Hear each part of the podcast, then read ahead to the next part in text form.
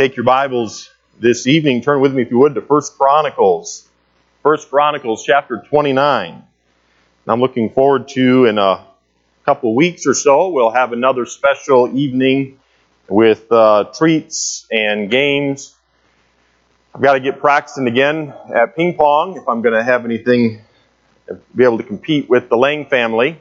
But uh, anyway, I'm looking forward to that. We're going to get into the next few weeks, we're going to be studying theology.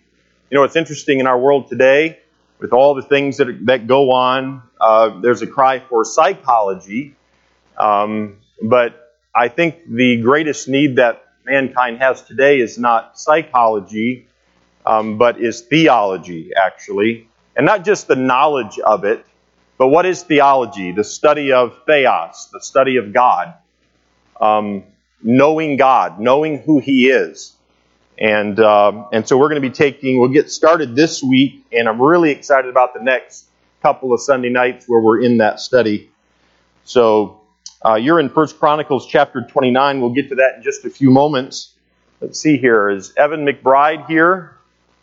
All right. You got your Bible? All right. He's ready to go. Laura Lee, I'm going to need your help as well and Cole Lang. I'm going to need your help in a little bit. Not yet. And Tori. Tori, yep, you, my daughter. All right. So let's get started here. Um, what is God like? What is God like? You tell me a little bit. Give me a little bit of feedback. Uh, one word, a few words, um, bullets. What is God like? How would you answer that? What is God like? We're not going to get to all of this tonight, but we'll get started. Yes. He's holy. Okay. Somebody else. Yes, Laura Lee. He's loved. He's just. He's righteous. He is great. Samantha? He's true. He's truthful. He's gracious. Yes. Yes, Steve mercy. He's merciful. It's good to have Steve back, too. After all the surgeries, we're glad you're here. Somebody else said something. Was it Terry? I heard a, a lady's voice. Marin, is that you? No, Lexi. I need binoculars. He's gentle. Sure. Yes, Joan. He knows all things. He's omniscient. Yes. He's forgiving. Mr. Lang, He's omnipotent. He's all powerful. Yes. He's loving. Yes. So we could go on and on and on. We're going to look beginning here with number one, um, and that is God wants us to know Him. And so I asked the question, how can we know who God is and what He is like? And the answer is revelation. We've taken a couple of weeks to get into that a little bit. Revelation is God's method of revealing to man things about Himself that man could not know otherwise. And the revelation of God is divided into two sections. Um, the first section is general revelation. That is God revealing himself to all mankind through the glories of his creation. We touched on that briefly. And Evan McBride, would you come up here and would you read Psalm 8? Psalm 8 and verse 3. So you come all the way up here. I'm going to get shocked, I know it. Yep. But it wasn't a loud boom. We're just thankful for that. All right. Psalm 8 in verse 3 and 4. Okay? to find it. Yeah. Nothing like a sword drill in front of the whole church. You're getting, yep, you're there. Psalm 8. Close by. And you can just put the Bible up here or hold it wherever you want uh, 3 and 4. So one more page over. When I consider thy heavens, the work of thy fingers, the moon and the stars which thou hast ordained, what is man that thou art mindful of him, that, and that the Son of Man that thou visited test him? Good job, Evan. Good job. You can be seated. Um, by the way, that this verse, this scripture passage, gets to the heart of what I think theology is. uh, I think there are two parts to theology, the study of God. One is that God is exalted for who he is in his greatness. The other part of theology um, is our response to his greatness. And in that psalm that Evan just read, you hear David ask the question, What is man that thou art mindful of him? Theology, and this is not in your notes, but theology should never be something that puffs us up. It ought always be something that causes humility and awe of God. And sometimes, sometimes I think people in the gaining of knowledge of God, there's a puffing up, there's an arrogance or an air, and that's a, a we have missed the mark if that is how we see theology. Study of God ought to exalt God. It ought to cause us to humble ourselves before Him. What is man that thou art mindful of him? In Psalm 119 and verse 1, the Bible says, The heavens declare the glory of God, and the firmament showeth his handiwork. Um, Laura Lee, would you come please and read Romans chapter 1, verse 20? Romans chapter 1 and verse 20. And then Tori, you'll be next in 1 Corinthians chapter 12. Cole, we'll get to you in a little bit. Romans chapter 10.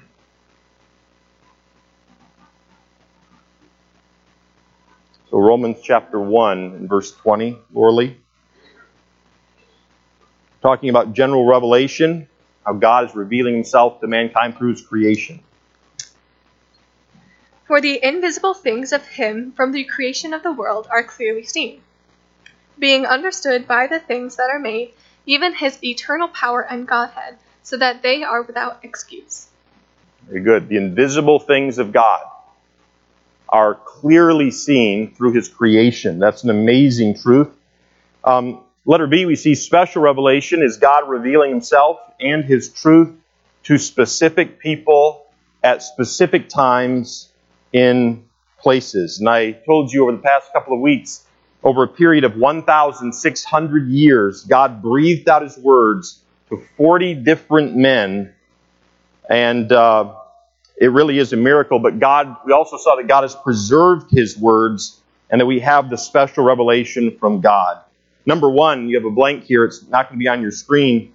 Number one says special revelation cannot be understood by an unsaved man. Special revelation cannot be understood by an unsaved man. Tori, would you come please and read 1 Corinthians chapter 12, verse 14?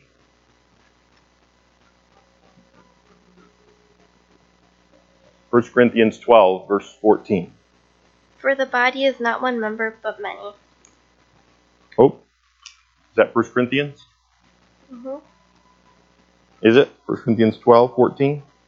I must have written down the wrong one. Mm, you're right, I'm wrong. Thank you. That is a true verse, by the way. All right. It says, But the natural man receiveth not the things of the Spirit of God, for they are foolishness unto him, neither can he know them, because they are spiritually discerned. I'll say that again.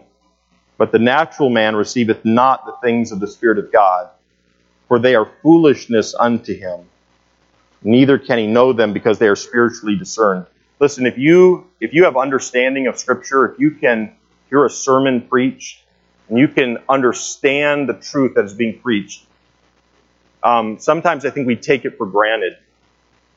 But but that is a blessing of God because there are people in the world today who hear the Word of God and it makes no sense to them at all. The Pharisees were like that.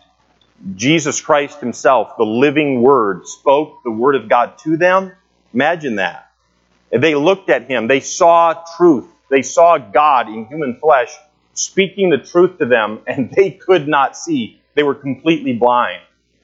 And so it is that, you know, that we can assemble like this and the Word of God can be open, and we can actually understand the truth that is the Word of God, that is a miracle of God, and that is a testimony of God's grace in our lives. Uh, so until an unsaved individual accepts Jesus Christ as a Savior, he cannot understand God's Word. The Holy Spirit becomes our teacher after salvation. Number two, special revelation is accepted by faith. Romans 10 and verse 17 says it well. So then faith cometh by hearing, and hearing by the Word of God. Uh, now, when a person reasons, and we all, I like to use the term ponder, to ponder, or we have minds, we can reason through things, we can figure things out. Reasoning can tell a man that there must be a God. That's general revelation, right? We look around, and really it's common sense. Someone, a creator, did this.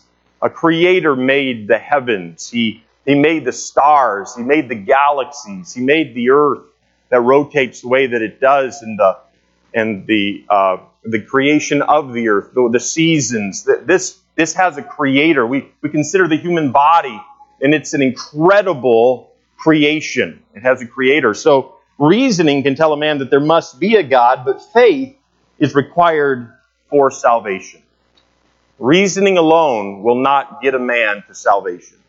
It must be believing it must be believing the special revelation of God, taking God at His word. Somewhere along the, line, there are things in the Bible that we have a hard time understanding.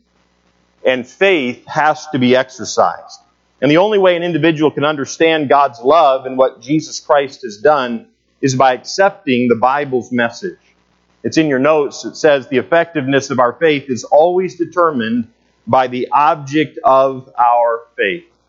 So, Jeff, I was going to have a little contest tonight to uh, illustrate this point, and I was going to have Will come up with an impact driver, and you with a screwdriver, and I was going to have you race in screwing in a screw. And the object, I mean, both in that case, that illustration, both would effectively get the screw into the wood, but uh, an eight year old with an impact gun would have a lot more uh, ability. So, the, the ob- what's the object of your faith? And that's the question. What's the object of your faith? Is, is the object of our faith mankind? Mankind will disappoint. Mankind will let down. Is the object of our faith ourselves? You know, and there's that mantra believe in yourself. Believe in yourself. Well, I understand the idea of confidence. Um, I understand the idea of preparation and going out and confidently executing what you've prepared, but that idea of believing in oneself, that will leave somebody woefully short of the glory of God and the holiness of God. There's no way that even believing in oneself will ever get a person there. So if the object of one's, uh, one's faith is a man, it's a weak faith because man is weak. But if the object of one's faith is Jesus Christ, that faith is strong because God is strong. God is all powerful. Number three, number three, and Cole, if you'd make your way up, special revelation is necessary for salvation. Special revelation is necessary for salvation. Romans chapter 10, verse 13. Romans 10, verse 13. And if you'd read 13 through 15, please. For whosoever shall call upon the name of the Lord shall be saved. How then shall they call on him in whom they have not believed? And how shall they believe in him of whom they have not heard? And how shall they hear without a preacher? And how shall they preach except they be sent? As it is written, How beautiful are the feet of them that preach the gospel of peace and bring glad tidings of good things. Thank you, Paul. Special revelation is necessary for salvation. And these verses that we just read, that Cole just read, it speaks of that. Um, the special revelation of God is the foundation and that's a blank in your notes, is the foundation for everything we believe about God. The special revelation of God's Word is the foundation for everything that we believe about God. We talked about this a couple weeks ago and we're transitioning from it. But there's a lot that we can understand and see about God. There's a lot that we can reason about God when it talks about, when we, when we think of creation. We talked about that, right? We talked about His power. Um, we talked about uh, his glory. We, can, we talked about his creativity. There's a lot about God that we can understand by simply looking at creation. But ultimately, creation alone is not enough for a man to be saved. A, a man can look at creation and think, wow, there must be a, a, a powerful creator. There must be an incredible designer. But that would not be enough to tell a man that he is a sinner and that God loves him that God is holy, that God is love, right? That God is just. Creation does not communicate that, and so the special revelation of God is necessary and is the foundation for everything that we believe about God. You're in 1 Chronicles chapter 29. Look at verse number 10, if you would. 1 Chronicles chapter 29, in verse 10. um, now, before I read it, I want to ask you a couple questions, and you give me some feedback here. When you think of David, what do you think of when you think of David? A man after God's own heart. We get that from the New Testament. It tells us that about David. Somebody else? What do you think about when you think of David? I'm sorry? King. A king, yes. He was a king. He was a psalmist. He killed a giant, Goliath. Keep going. What else do you know of? What do you think of when you think of David? A shepherd, yes.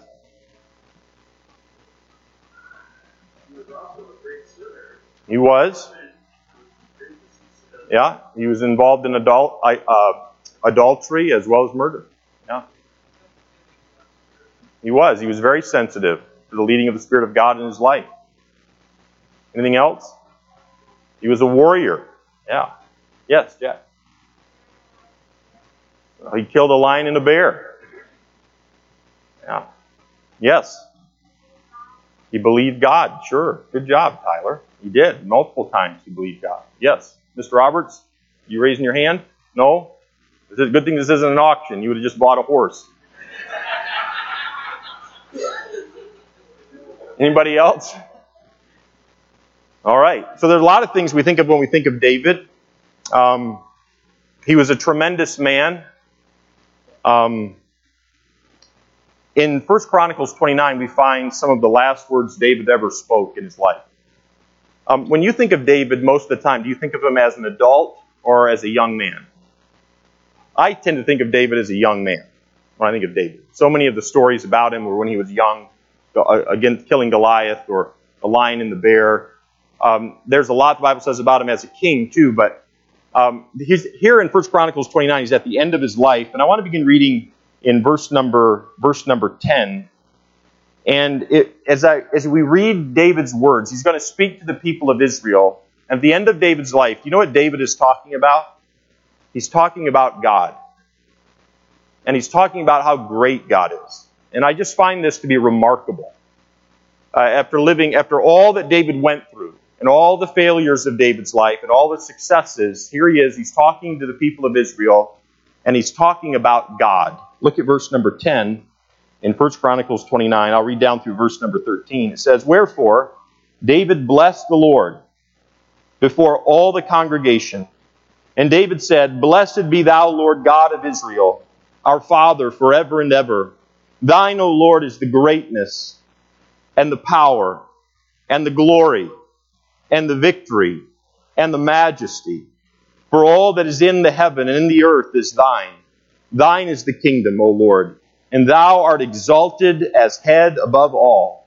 Both riches and honor come of thee, and thou reignest over all, and in thine hand is power and might, and in thine hand it is to make great, and to give strength unto all. Now therefore, our God, we thank thee and praise thy glorious name I think that's a remarkable passage of Scripture. And actually, I think it's one of, uh, in those three verses alone, what's remarkable is the number of attributes that David talks about God and gives glory and praise to God for. David was overwhelmed with the majesty of God. He was in awe of God. He was a lover of God. Um, he, he was a worshiper of God. And, uh, you know, I, I think when I look ahead in my life, wherever God decides when He's finished with me on this earth, this is where I would like to be at. I would like to be at a place in my life where I am in awe of God. Whether I'm 80 years old, or 90 years old, or 45 years old. I want to be at that place in my life. I think we'd be hard pressed in all of the Bible to find three verses in a row like this that, that describe so many of God's attributes all in one, in one place. So these are some of the last words of David's life. Now, how should we respond to the attributes of God? And I touched on this just briefly a few moments ago, but look down to verse number 14 in the text and notice David's response. His response to God and all that God is. Look at verse 14. He says, But who am I And what is my people that we should be able to offer so willingly after this sort? For all things come of thee, and of thine own have we given thee. Isn't that amazing? David's perspective. Uh, God, we are about to offer something to you, but Lord, who are we? We are, we are nobody. We are nothing compared to you. And everything that we're about to offer back to you, we only have because you have given it to us. I mean, this is an amazing, uh, amazing, amazing place in David's life. And when I, when I consider it, again, I, I say to you, theology, knowing God, the study of God, understanding in part who God is, should never make us puffed up.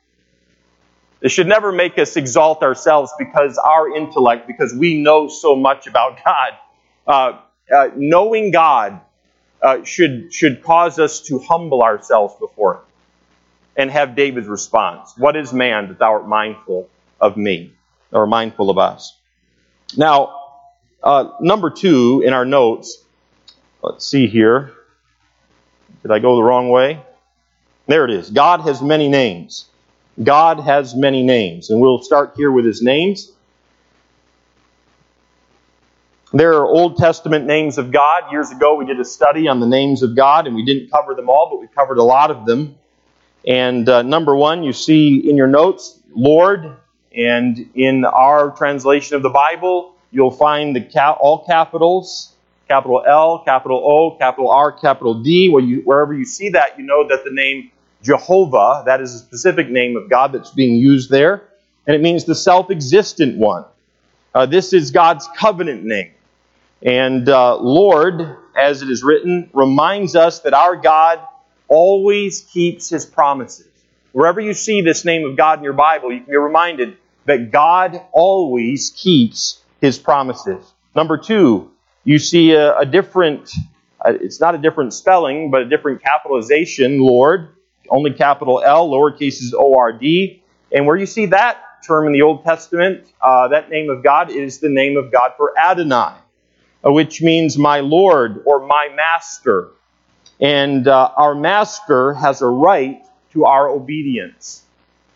And it's interesting how the context of these names of God will fit these names.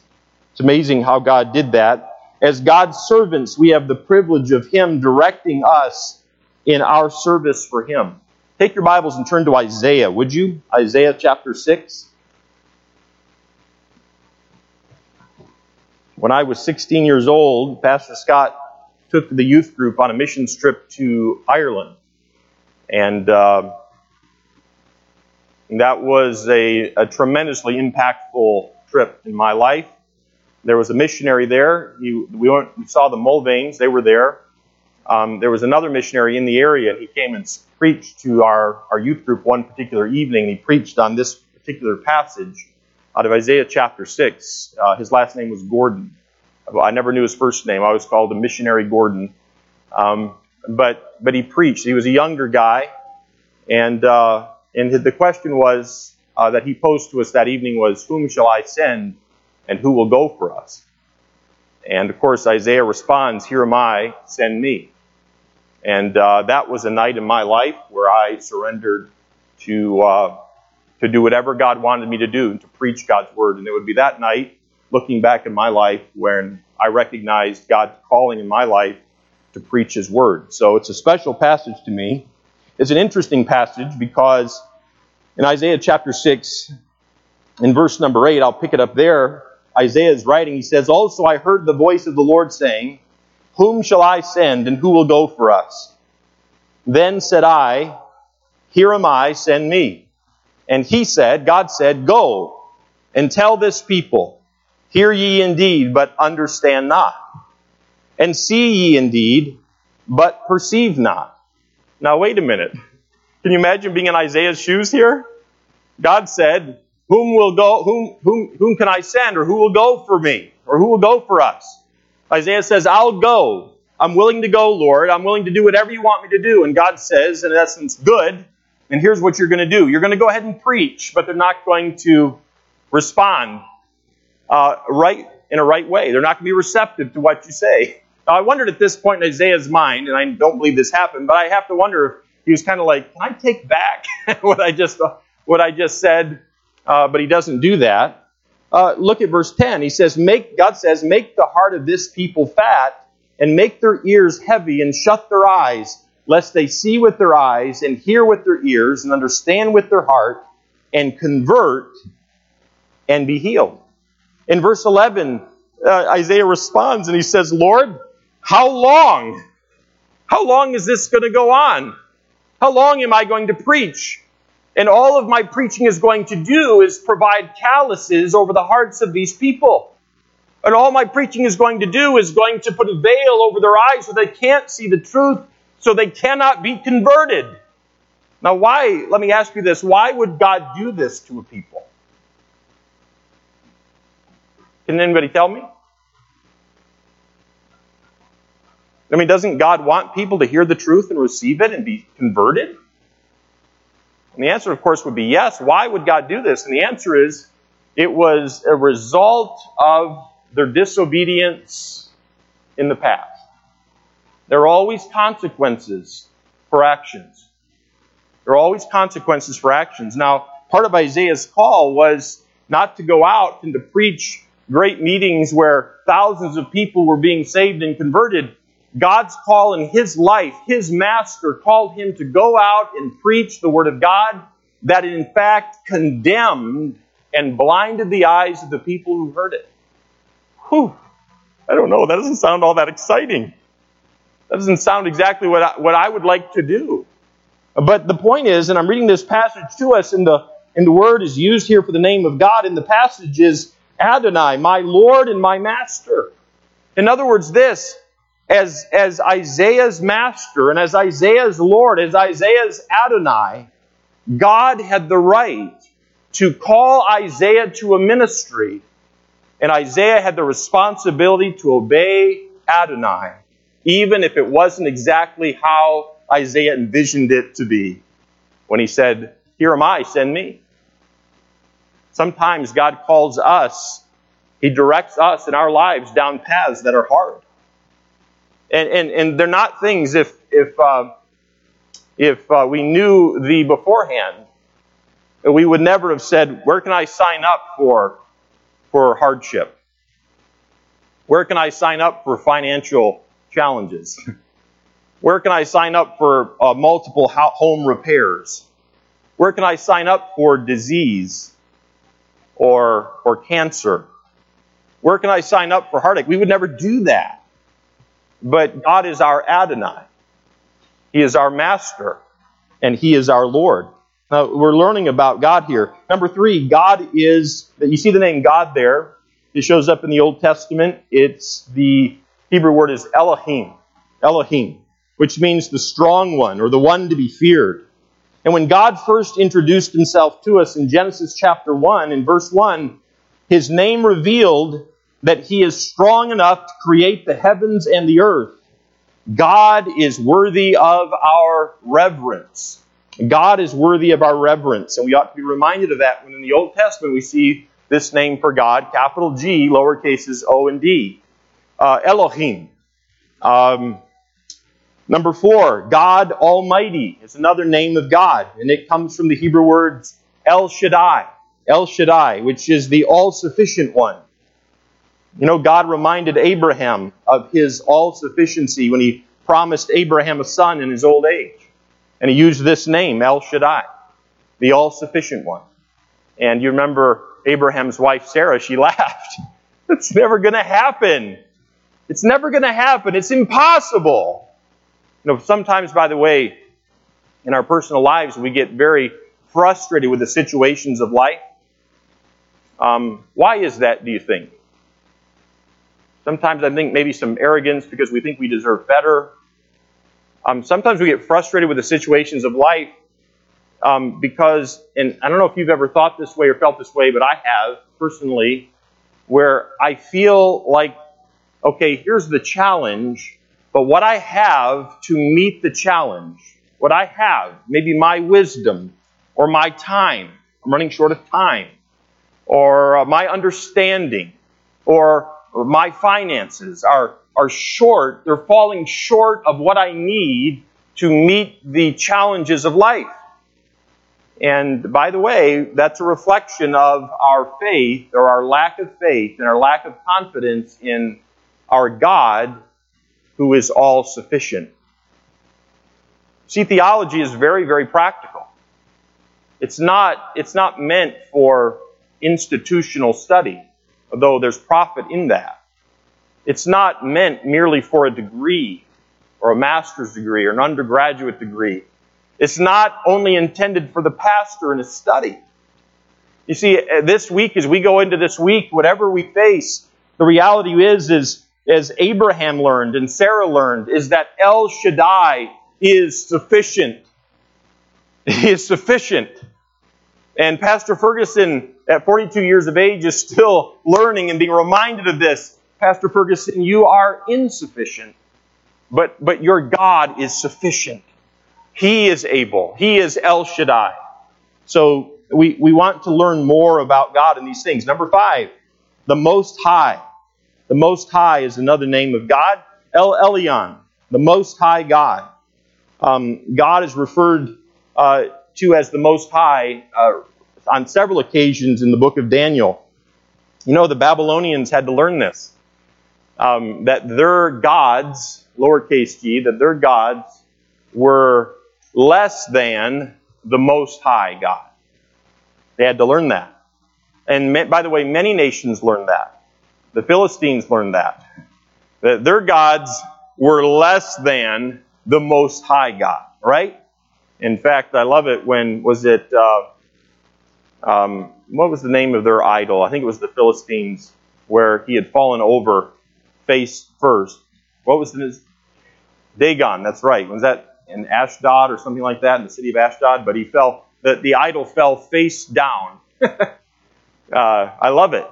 Um, and, and, and God has been revealing that to people, to nations, not just people of Israel, but to nations throughout the centuries. He alone is the Most High. There is no other God like Him. There is no other God like Him. Um, there are New Testament names of God. New Testament names of God.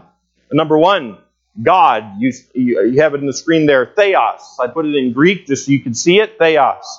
Now, this, this name of God, theos, or as you see it in the New Testament spelled the way it is on the screen, it is the equivalent to the Old Testament Elohim. Okay? Um, number two, Lord. Uh, you hear me talk about that from time to time. Kurios. You've heard me say that word several times. Um, talking about God is uh, he is the supreme authority. He is the creator. It would be the equivalent of Adonai in the Old Testament. And then there is this, uh, uh, pater, um, which would be the equivalent of father. Now, there is no equivalent of father in the Old Testament. This name of God. There's no equivalent of that in, in the Old Testament. When Jesus Christ died on the cross, he officially established this parental relationship between God and man that had never existed before. We, we enjoy it. That's all we've ever known since we were saved. We, we didn't live in the old, under the Old Testament law. We did not live in that era. Uh, we have lived in this age. Christ risen from the dead, sitting on the right hand of the Father. We know of him as Father, our, our heavenly Father.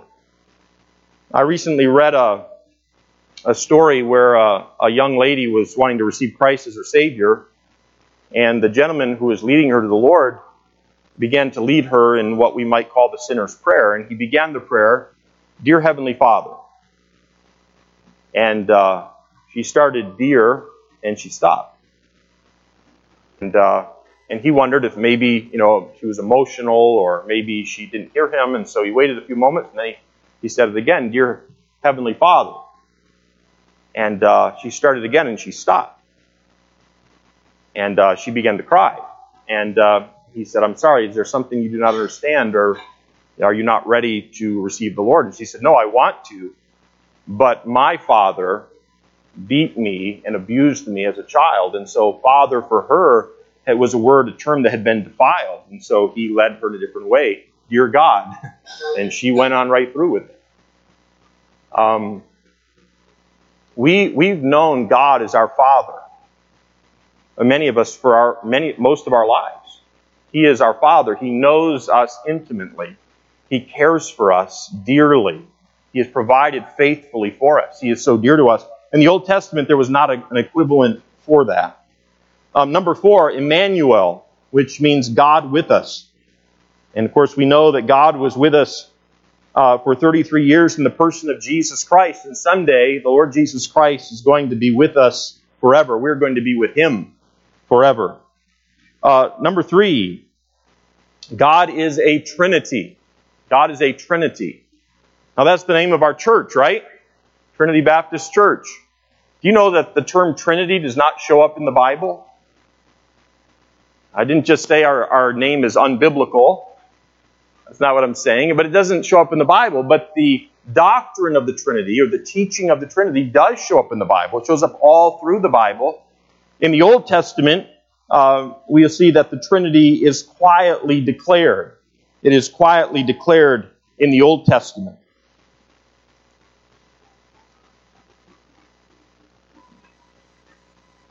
It is quietly declared in the Old Testament. In fact, even in Genesis chapter 1 and verse 1, there is a, a nod to the Trinity. There's a, a, a, a unveiling of it. Not, not full blown, but a little of it. You remember Genesis chapter 1 and verse 1, it says, In the beginning, Elohim, or God, created the heaven and the earth. Now, remember, that's one of the names of God, right? It means the strong one or the one who is to be feared. And in the name, that name of God, Elohim, uh, it is a singular noun with a plural ending. The yod mem ending, him, him, Elohim is plural. So in the beginning, in the very first book of the entire Bible, or first verse of the entire Bible, we have this uh, singular noun, Elohim, but with a plural ending. Uh, the Hebrew language is, is, as a a beautiful language, and it has this yod mem, uh, and it's subtly declaring the Trinity. I highlight, I'm going to highlight it for you in Genesis chapter 1, verse 26. In the beginning part it says, And God said, Let us make man in our image, after our likeness. Now, is this some sort of a mistake by the translators? Is this some sort of a mistake in in copies that have been made of the Word of God. I mean, here we have, right? We've got, and God, that would be singular, right? God. But remember that uh, spelling of one of the names of God in the Old Testament is Elohim. It has, it's singular noun, but it's a plural ending. And God said, Let us, speaking of the Trinity, make man in our image, after our likeness. In Deuteronomy chapter 6 and verse 4, the Bible says, Hear, O Israel, the Lord our God is one Lord. Now look at, it's in your notes. He says, the Lord our, what name is that? Elohim. The Lord our God, with a plural ending, is one Lord. Now the Hebrew language has two different words for one. Our English language has one word for one. Right? Just one word for one. That's all we've got. If uh, you were at my house sitting in the, on the back porch this time of year, the ducks are all coming back, and some geese, and they like to land in the neighbor's pond next door, and sometimes they like to land in our pool, which we don't appreciate. And the ducks are coming. Well, I enjoy watching ducks, and they're an amazing creature. And uh, but if you see uh, one singular duck, you might say, "Look at that one." But if you see a whole flock of geese, you know, like in the shape of a V, or they're coming in for landing and they've broken their V and they're coming in for landing, and you're referring to that flock, you might say, look at that one, referring to the entire flock. Look at that one. Look at that flock. Um, the Hebrew language would use two different words for one. For one goose, they would say, look at that one. And for a group of geese, they would say, look at that echad. It's a different Hebrew word. So they have a, a Hebrew word for one plural and a Hebrew word for one singular. And that's what he's using here in Deuteronomy 6 and verse 4. Hear, O Israel, the Lord our Elohim is one, echad, one plural, Lord. Um, you say you're boring me with these details. Uh, letter B. letter B. I think it's amazing. Uh, the Trinity is openly declared in the New Testament. The Trinity is openly declared in the New Testament. So in the Old Testament, the Trinity is quietly declared, but in the New Testament, the Trinity is openly declared. Uh, we see it at Jesus' baptism, where the Father spoke and the Son was baptized, and the Spirit descended like a dove, all in one passage. You have the Father um, speaking, you have the Son being baptized. You have the Spirit of God descending like a dove. You have the Trinity all in one particular passage. Number two, go ye therefore and teach all nations, it says in Matthew 28, baptizing them in the name of the Father and of the Son and of the Holy Ghost. And number three, all three persons of the Trinity are called God. Now this is important. How many gods are there? One. How many persons within one God are there? Three. You're saying, it's too late in the day. I'm, I haven't eaten dinner yet, or maybe you already ate. There's one God. There's only one God. We don't have three gods. There's only one God. The Bible teaches that very clearly, but there are three persons within one. Um, now, when we, when we talk about the Trinity and we're trying to understand the Trinity, um, what are some illustrations you have heard given to you um, to help us understand the Trinity. Now, this is a little bit dangerous, but I'm going to ask it anyway. All right, now we're not being irreverent here, so don't be offended with your brother or your sister in Christ if they give this is not necessarily what they claim, it's something they've heard. You would like to be first, David?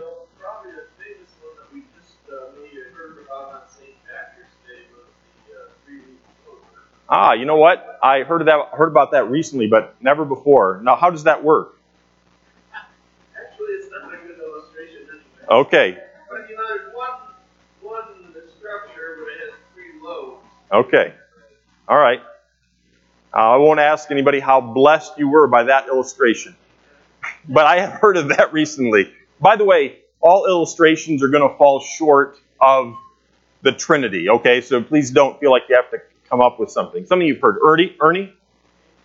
The egg, right. So you've got one egg, but you've got three parts to the egg, right? You've got the shell, you've got the white, you've got the yolk, but you only got one egg, but you got three parts. All right, somebody else? Uh, Bob. I haven't heard this one. Okay, a pencil. You've got wood, lead, and eraser. You see, you see how all these fall short of the glory of God, right? Okay. Uh, somebody else, another one. Yes. The human body. Okay. Now that would be fairly close. And it's interesting because the Lord said, let us make man in our image. Okay. I think we're, that'd be closer. Yes, Steve?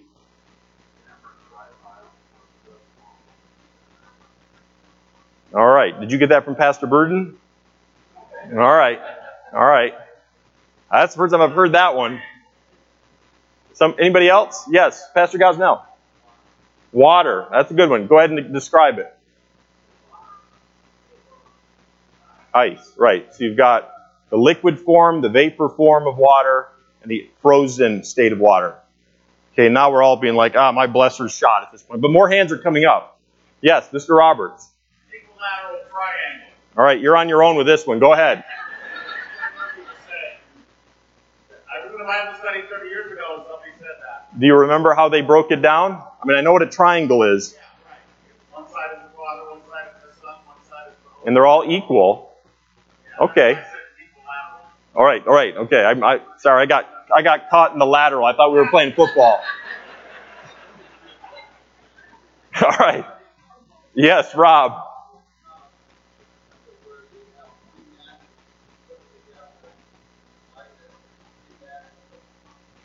Right.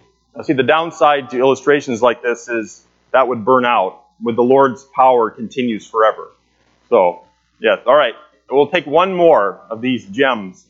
Yes, Michelle. End it with a bang. A person. I'm a mom.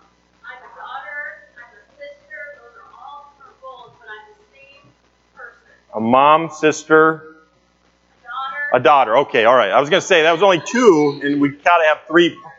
No, very good, very good. And I like that because it's personal. I've never heard of it. I've never. Can Michelle? Can we put that in the masculine, please, just for sake of continuity with Scripture? I'm teasing. I'm teasing. I'm teasing. Okay, so you get the idea, though. We're talking about the Trinity, and, and you might say, Pastor Ferguson, when we wrap up in a few minutes, you're going to say, you might say, Pastor Ferguson, I don't completely understand the Trinity. Um, uh, well, join the club, and uh, someday you will, but you're not going to fully understand it in this earth. The point is this, though this is what the Bible teaches. And uh, uh, when we think about the Trinity, I want to end with this. There are three persons within the Trinity, but they're all co equal.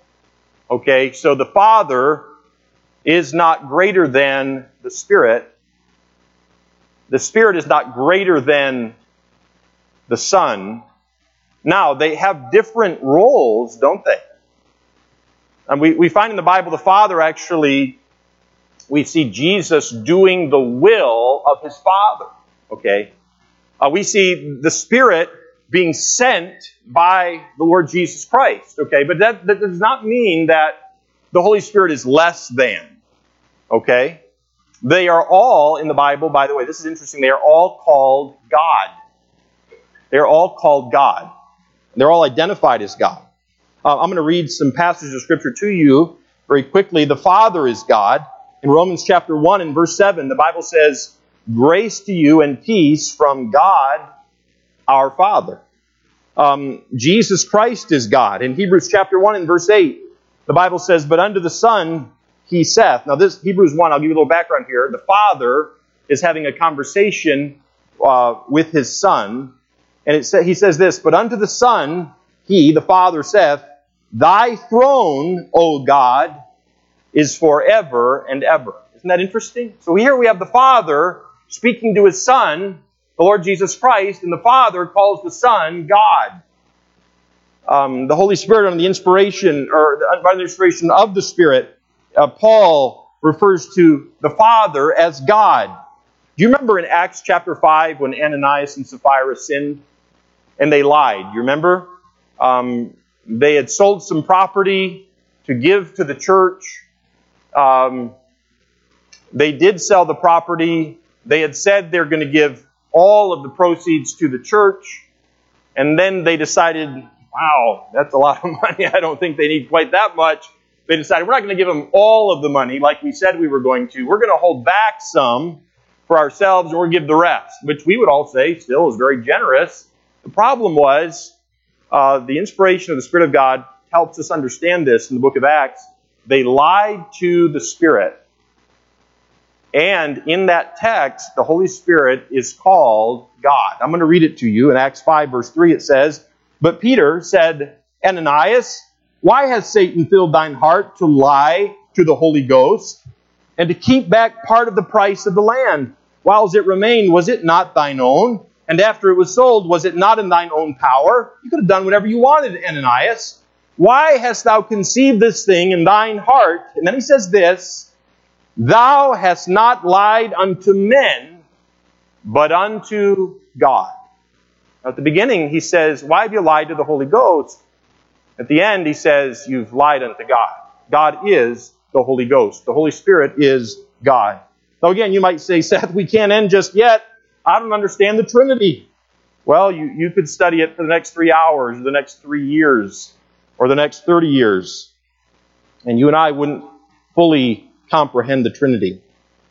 You know, even though we may not completely understand, we must have faith in God's Word. The Bible reveals God to us. I'm going to end with an illustration.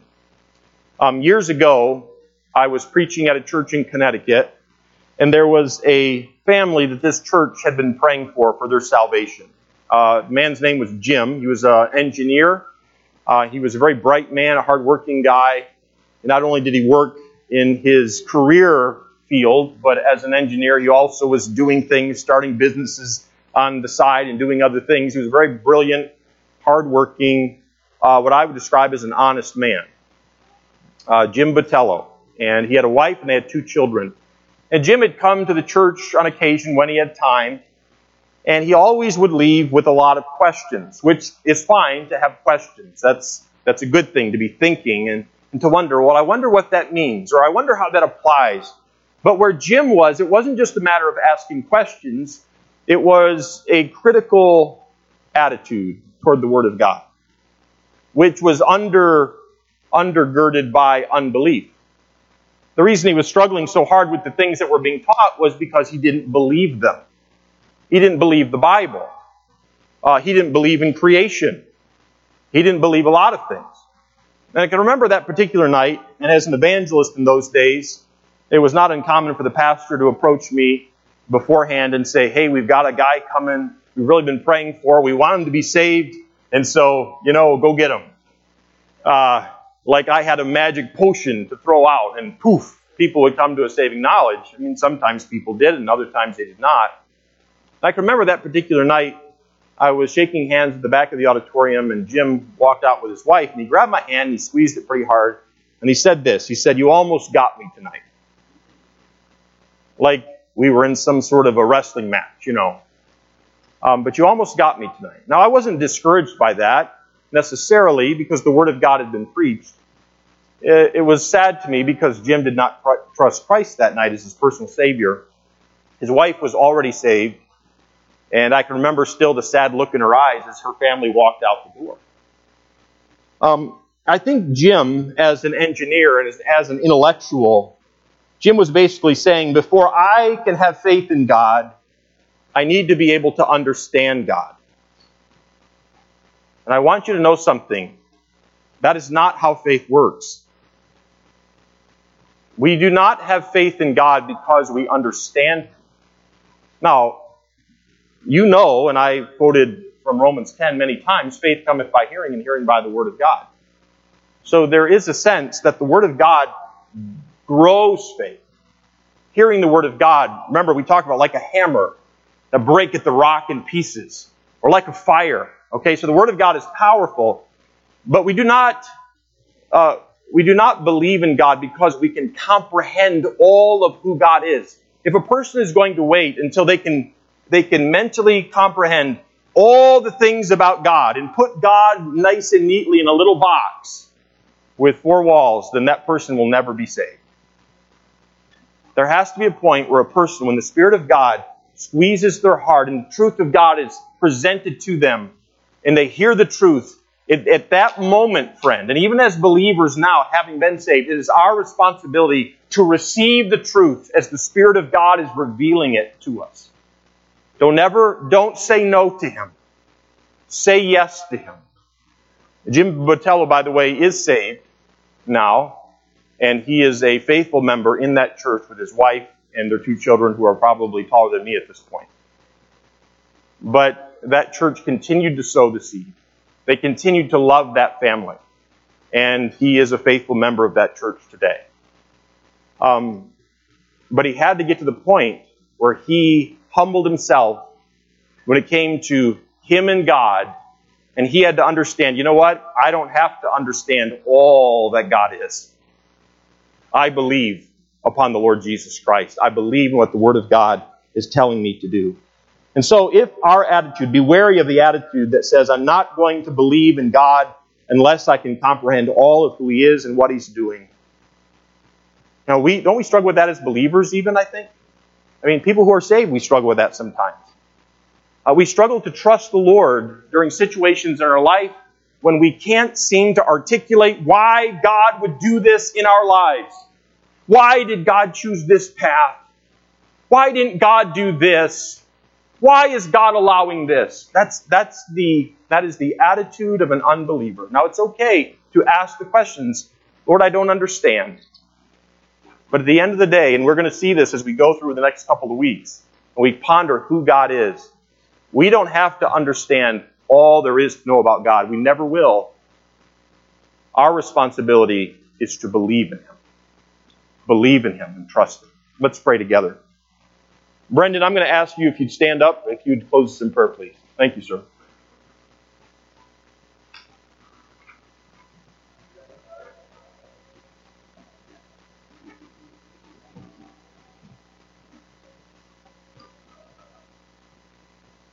Amen. All right, you are dismissed.